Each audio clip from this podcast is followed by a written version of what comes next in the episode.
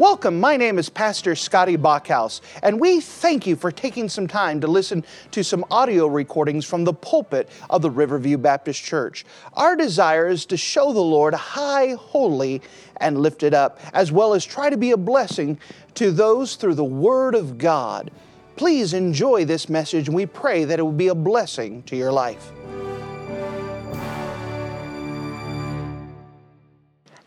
And if you wouldn't mind, take your copy of the Word of God and turn with me to the book of First Kings and chapter number fourteen.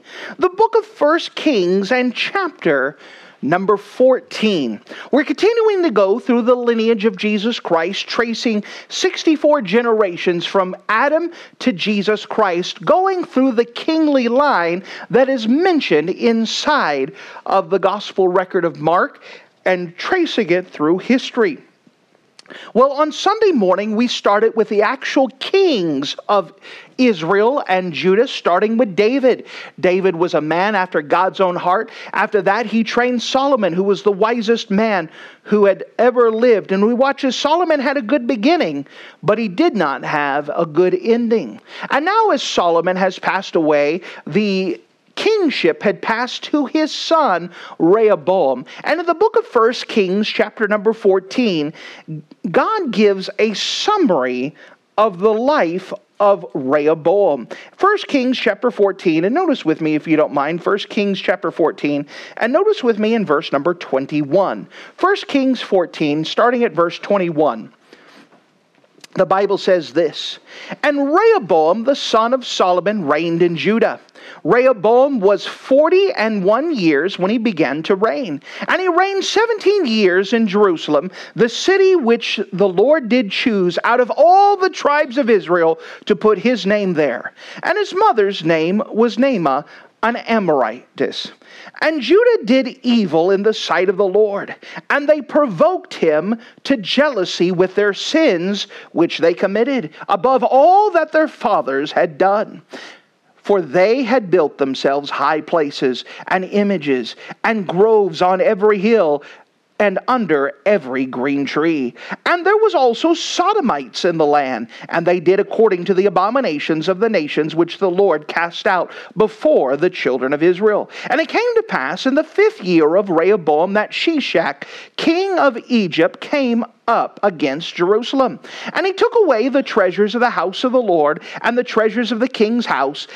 He even took away all. And he took away the shields of gold which Solomon had made.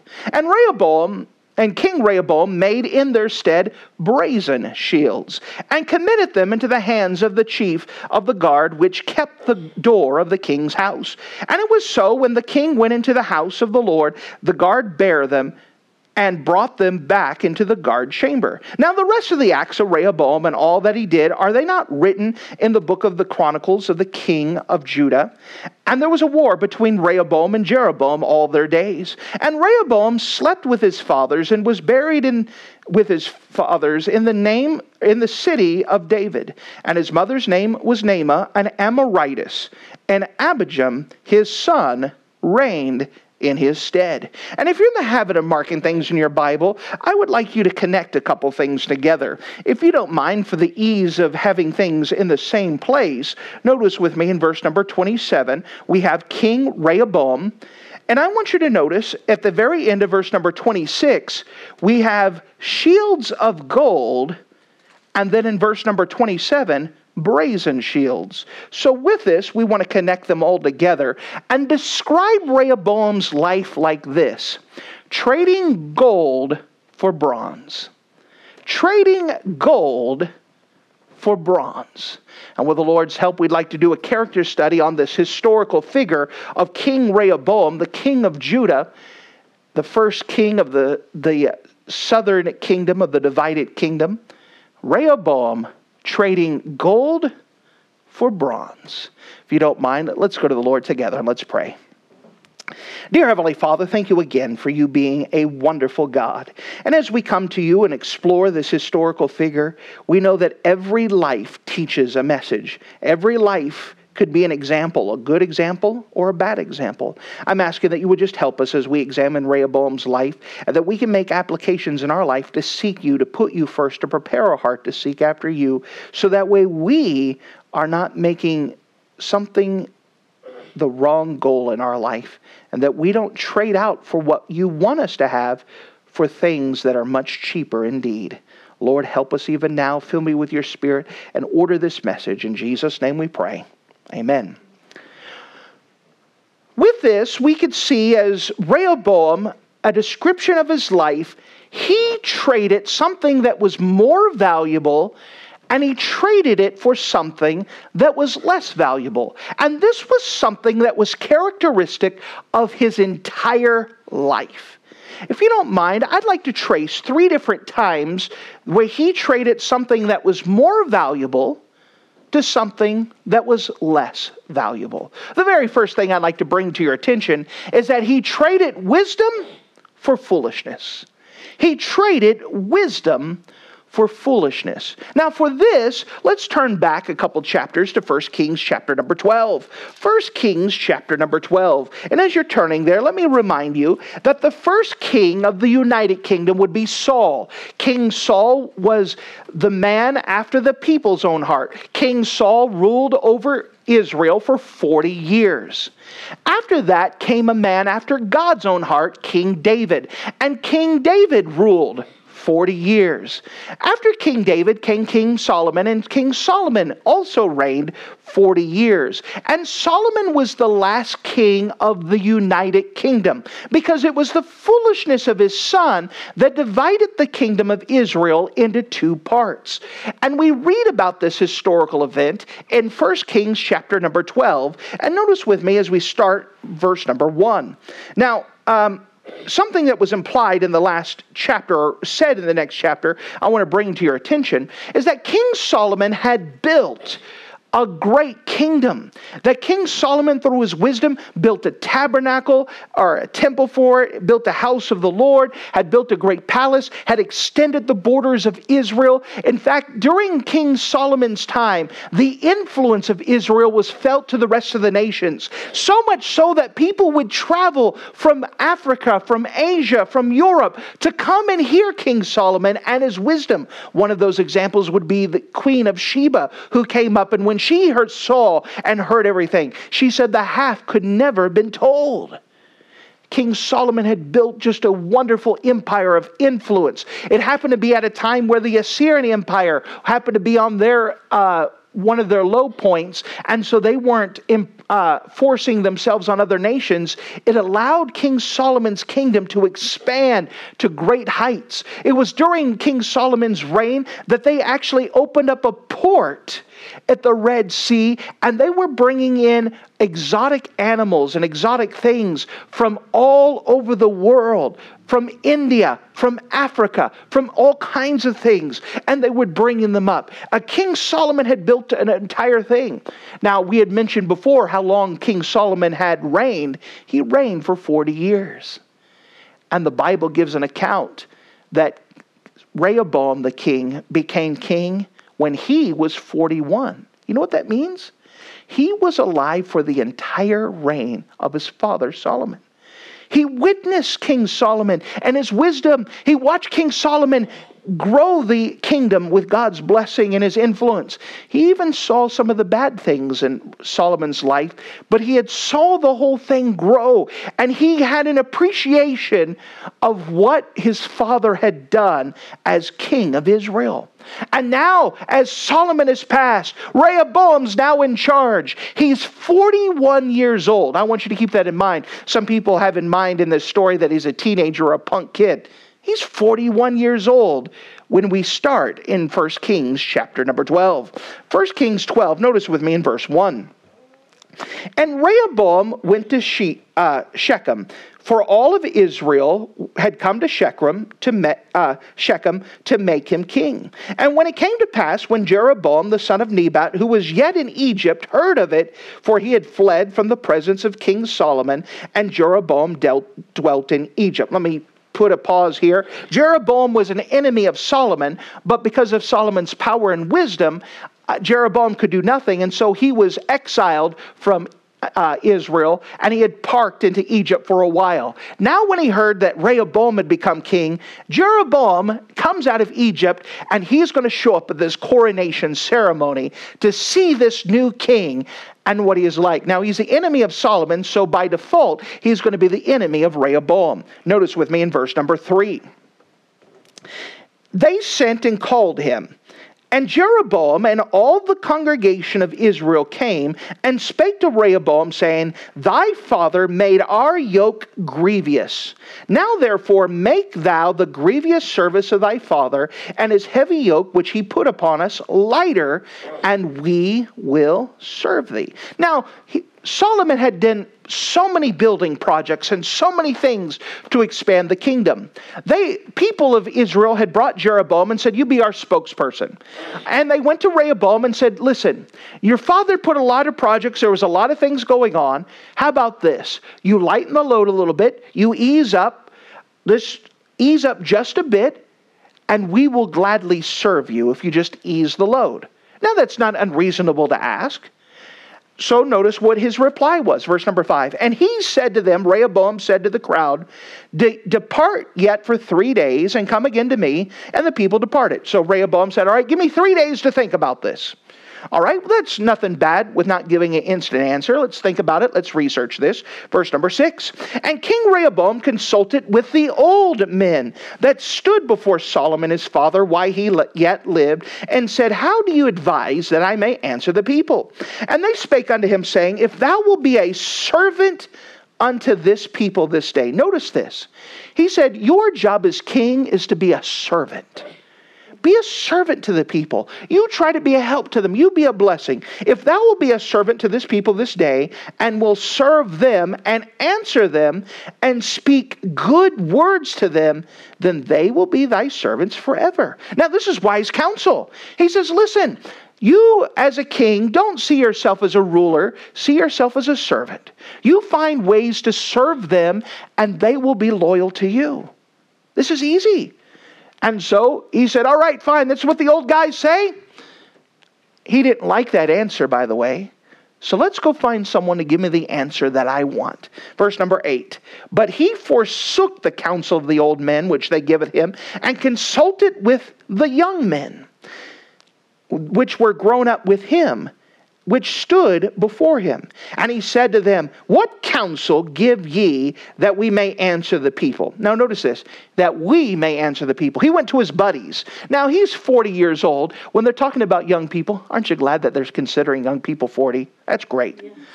Uh, and the older people are older than forty somewhere. We don't know how old they, old they are. But here he's gone to his buddies, the young men, the ones that grew up with him, and says, all right, what should we go tell the people? And verse number nine. And he said to them, What counsel give ye that we may answer this people? Who have spoken to me, saying, Make the yoke of thy father did put upon us lighter.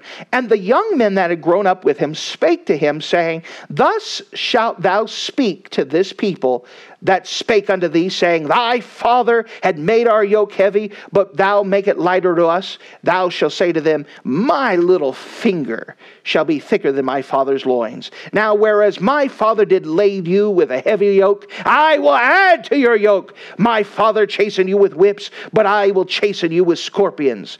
So their advice was, listen, you go tell them, you go be the man. And you go up there and as a man and you say, listen, my father was a man man, but I'm a manly man. And let me tell you, you are going to be my slaves. You do what I tell you to do. That was different advice. The advice of the old people is you be a servant to them. The advice of the young men is they get, serve you. Well, as a young man full of pride, full of foolishness, well, that sounded good. There's something about all of us that we want people to serve us. It's very hard for us to get the mentality that our job is to serve others. The wise advice, become a servant. Foolish advice, make others your servant. So Jeroboam, verse twelve, and all the people came to Rehoboam the third day, as the king had appointed, saying, Come to me again the third day. And the king answered the people roughly, and forsake the old man's counsel that they gave to him, and spake to them after the counsel of the young man, saying, My father made your yoke heavy, and I will add to your yoke. My father also chastened you with whips, but I will chasten you with scorpions. Wherefore the king hearkened not unto the people, for the cause was from the Lord, that he might perform the saying which the Lord spoke to Ahijah the Shilonite, to Jeroboam the son of Nebat. So when all Israel saw the king hearken not unto them, the people answered the king, What portion have we of David? Neither have we inheritance with the son of Jesse. To your tents, O Israel. Now see to thine own house, David. So Israel departed for the tents. All right, so twelve tribes of Israel have showed up to their brand new king. Now, as the new king came up, they had a request. Make our load easier. Let's lighten things up. And the old men said, serve them. The young men said, no, make them your servants. And so when Rehoboam tried to enforce his will, the people said, no, see you later. Bye. We're no, we quit. Can you imagine what a sight that would be to his pride when everybody just turned around and left and said, nope, you're not our king. Bye. Hey, wait. What, what do you do? And they all just left. Well, verse number seventeen, But as for the children of Israel, which dwelt in the cities of Judah, Rehoboam ruled over them. So immediately, there's twelve tribes of Israel. Two tribes stayed in the southern kingdom, Benjamin and Judah. The rest of them took off and left him all alone. The kingdom is now divided.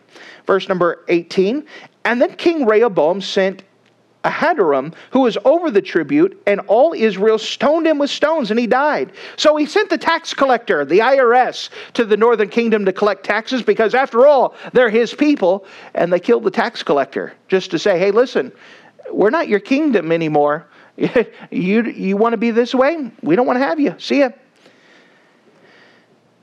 And notice again, verse number eighteen at the end of it, Therefore King Rehoboam made speed to get him to his chariot and to flee from Jerusalem.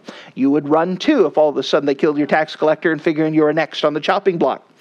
Verse nineteen, So Israel rebelled against the house of David to this day. And it came to pass, when Israel heard that Jeroboam had come again, they sent and called him to the congregation and made him king over all Israel. There was none that followed the house of David, but the tribe of Judah only. So now we have the divided kingdom. And why was the kingdom divided? Because Rehoboam, he traded wisdom for foolishness. You know, this didn't have to be this way. But because of his foolishness, because he listened to the wrong people, the whole place was divided. You know, as a ruler, you have a responsibility, and your decisions affect entire nations. Here is a man who was given a wonderful kingdom with great influence, and he destroyed it on his first three days as king. Just gone. Why? Because he traded wisdom and exchanged it for foolishness. That's a bad trade, and there was bad results. You know, there's something else as we turn back to First Kings chapter fourteen. A second thing that we see in the life of Rehoboam, where he traded something that was better for something that was weaker. He traded a relationship with the Lord with false religion. He traded a relationship with the Lord for false religion. Notice with me in verse number twenty-two. First Kings fourteen and verse twenty-two.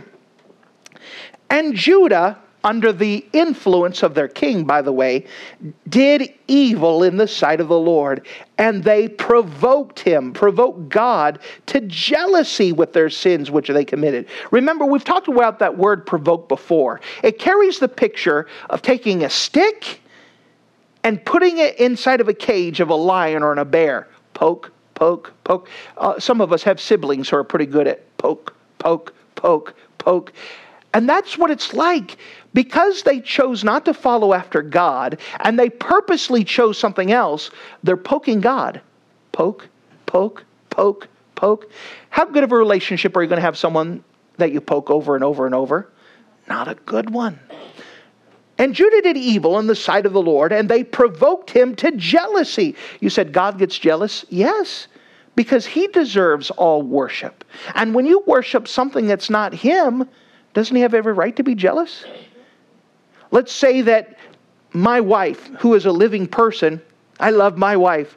But instead of loving my wife like I should, there is my favorite car. Oh, I love my car more than my wife. Is my car real? I mean, it's there, but is it alive? Does it give feelings back? No. Does she have every right to be jealous if I love my car more than her? Yes, because it's a thing. It's not real. Well, God's a real God. And when you love and adore and worship something that's not even real, doesn't God have a right to be jealous and say, should you worship me? It's not even real. And they did. Now notice in verse twenty-three, it starts talking about these things here. Uh, um, verse twenty-two. Or verse twenty-three, and they, speaking of Judah the nation, built them high places and images and groves. Now, we're going into the weeds here. The idea of high places, you'll see this throughout the Bible, it has the idea that people thought the higher you got, the closer you would be with a god. And so they would build their worship sites on high hills, high places, figuring that that latitude would be make a difference. If I could be higher, elevation would be difference. Then they had high places and images. So they would have false images. Then they would have groves. You say, what's wrong with a grove? And every high hill and every green tree. Now this carries the idea that people would worship uh and get involved with sexual sins. Anytime that you see the idea of groves in the Bible, it's always a bad worship site where people would worship their gods like Ashtaroth, the fertility goddess, Ishtar, with sexual sins, and that's how they would worship their god. And so what we're seeing is all these sexual sins now being involved. There's lots of them. Verse twenty-four talks about more and that they're like them. But there's a plethora of sexual sins. We always find this in the Bible that immorality will follow after idolatry. That once you stop serving God and worship something else, immorality will follow suit. God is our moral compass. When God is no longer our moral compass, then it's going to show up in our sexual sins.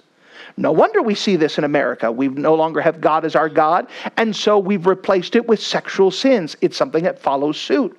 Now, instead of having a kingdom that's worshiping God, there's a kingdom now that's worshiping everything else.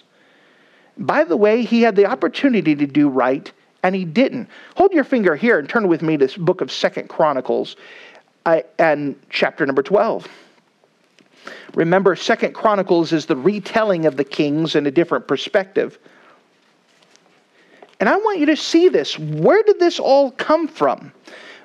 Uh, Second Chronicles chapter twelve, and notice with me in verse one. And now we're coming back to Second Kings fourteen. Don't lose your place there. And it came to pass when Rehoboam had established the kingdom and had strengthened himself, he forsook the law of the Lord and all Israel with him. Why did Judah get involved with all these sexual sins? Because their leader stopped following God and they followed the leader. If their leader isn't doing what's right, everyone else is going to follow suit. And so as Rehoboam, he traded a relationship with the Lord, and he traded it for false religion and sin. That was a weak trade-off, because when it's all said and done, is Ashtaroth or Ishtar going to answer his prayers? When it's all said and done, is Baal going to be the one he has to give an account to when he stands before the judgment seat? No. He's traded it off, and he's the whole time he's provoking God. Is that going to produce good results? No. So what he's done is he's traded something that was great God with something that was lesser, false gods. As you come back to First Kings fourteen, we see a third thing that he traded. We see he traded something that was real with something that was a facade. He traded what was real to something that was a facade. What do we mean by this? Well, he's become king. He's now lost ten tribes of Israel. They're gone. He's left behind just Judah and the absorbed tribe of Benjamin. And guess what? all the army is gone too. He doesn't have troops no more. He has got some guards, but he doesn't have enough. It doesn't have a big enough army to withhold anything.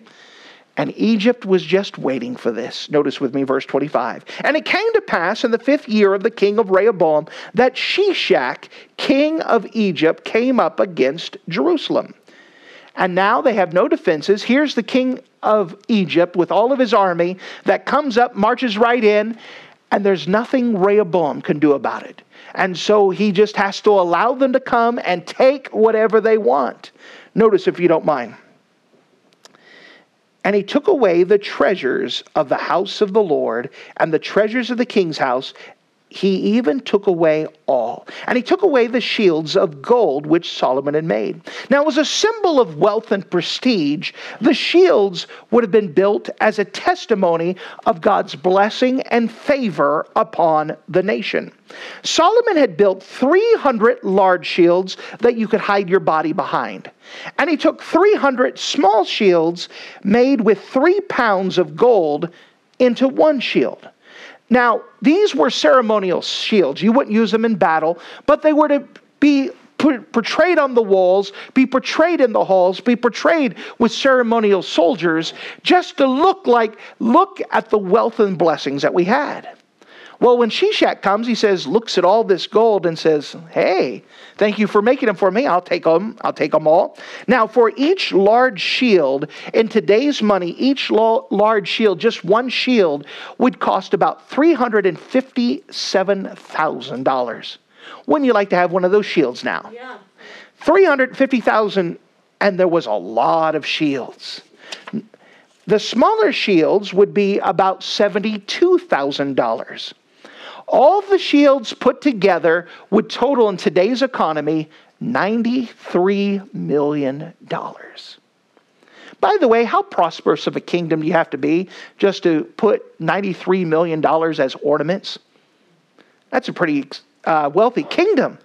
And it was a symbol of God's blessing. And so when the enemy comes in and sees all of this just hanging around, let's take it. And so they took it all. Now remember, it was a display for everyone to see about God's blessing and God's prosperity. Well, Rehoboam didn't want to admit to everyone that he lost God's favor, he lost God's blessing, and lost God's prosperity. So now he has to put up a false front. That's what a facade is, a false front. Notice what he did, verse twenty-seven.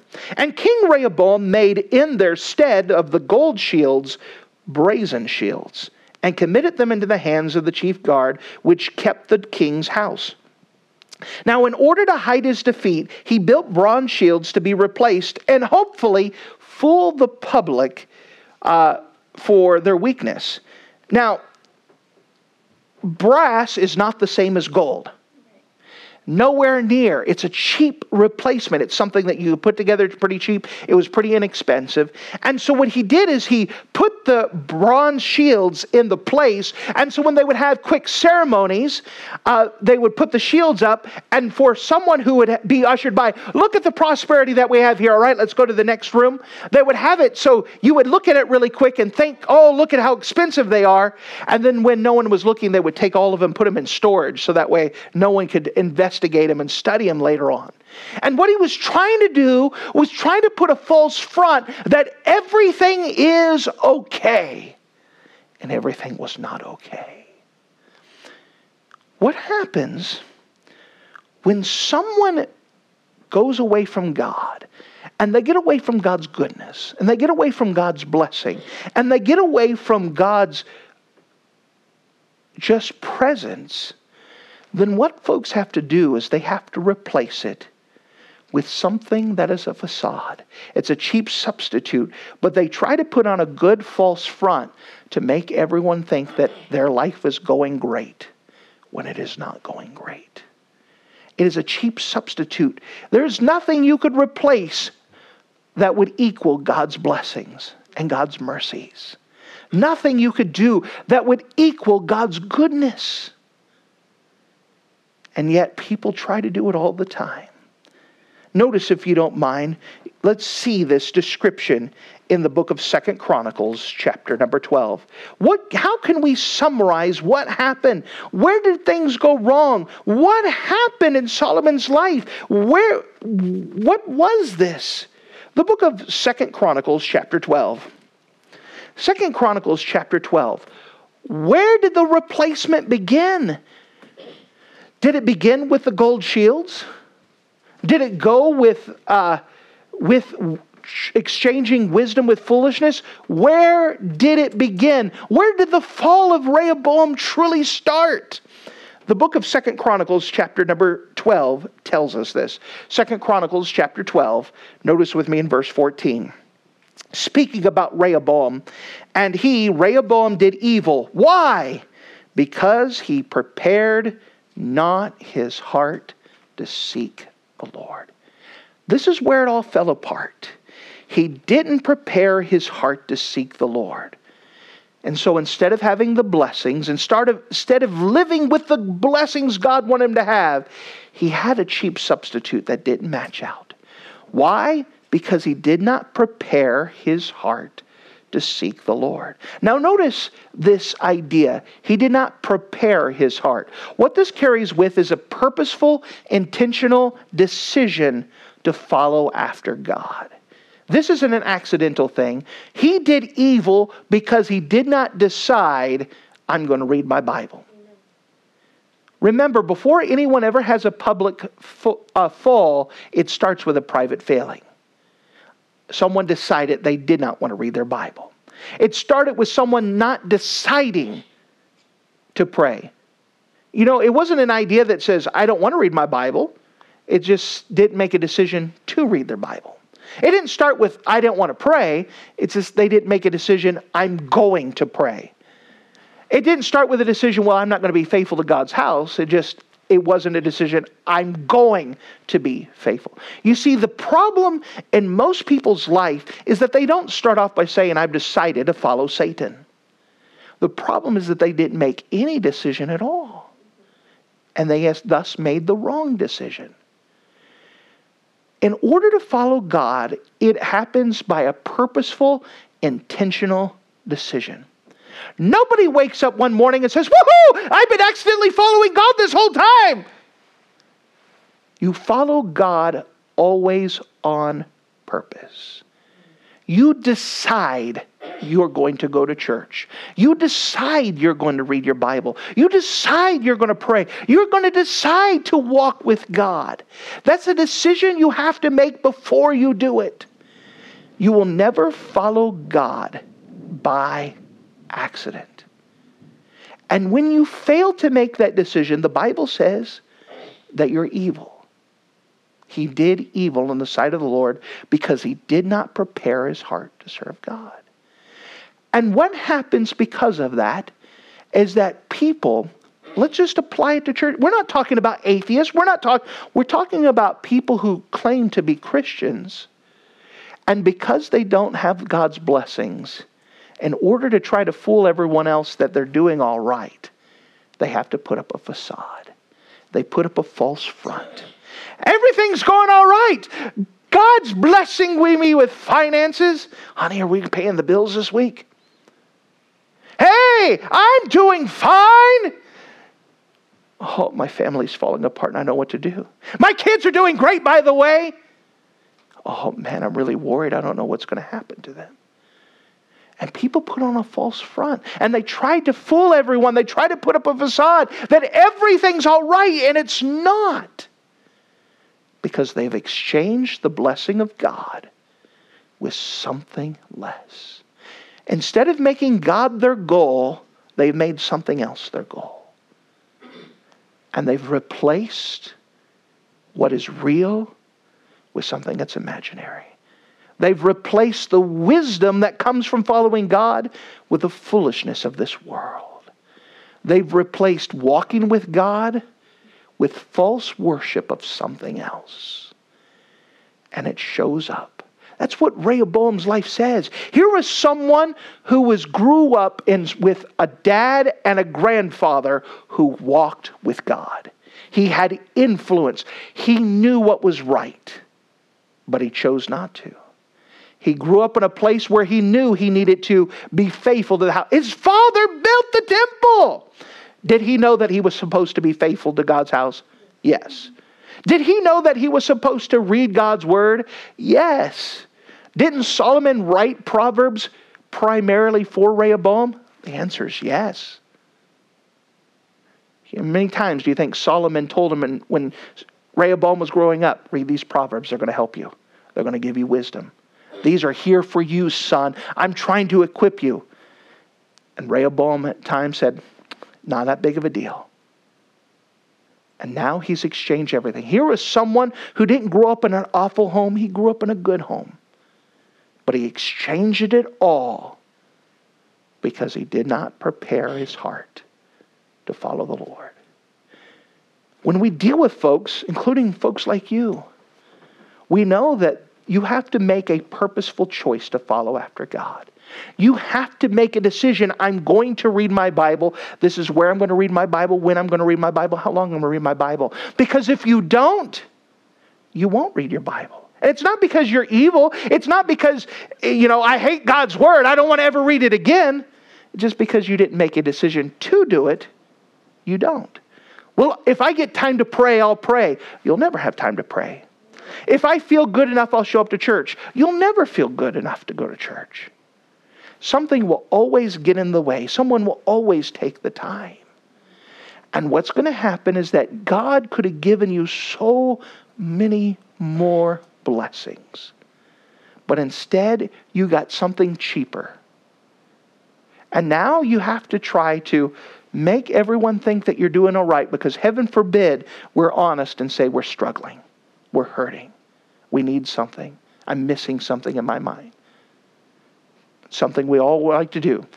Isn't it true? We ask how you're doing and your answer is, I'm fine. Even inside you're saying, I'm not fine and I'm hurting so badly and I need help and I don't know what to say and I don't know where to go and I don't want people to think that we're not doing all right because of pride. That's what Rehoboam was doing. He wanted everyone to think his king was still, kingdom was still doing great, even though half, more than half of it went away. Even though his king blessings went away, he was still trying to fool everyone that the kingdom was doing all right and he was doing all right when they weren't. So we don't want you to have that same ending that Rehoboam had. Anyone could put on a false front. Anyone can say, oh, preacher, I love my Bible, and you haven't read it in weeks. Anyone can say, oh, God's given me blessings, but you haven't prayed and talked to him in such a long time. And he did evil because he prepared not his heart to seek the Lord. That carries the idea that he made a perp- did not make a purposeful decision to follow God. And so therefore, because God was not his goal, he got other weaker goals instead. Thank you for listening to this audio message. This is Pastor Scotty Bockhaus, and I encourage you to take this information that you just received and make a specific decision to follow after the Lord. If you don't know Jesus Christ as your Savior, let me beg you to take the time to receive Jesus Christ for the forgiveness of your sins. If you are saved, I encourage you to make a decision in your life to help you get closer with the Lord. If there's anything specific we can do to be a blessing or to pray for you, we encourage you. Look us up on the internet at riverview b c dot com. Once again, that's riverview b c dot com. Or if you would prefer to call us, you could give us a call at area code nine two zero, five three zero, six three zero eight. Once again, that number is nine two zero, five three zero, six three zero eight. If there's anything we can do to be a blessing or an encouragement to you, please let us know. We would love to make ourselves available. Thank you.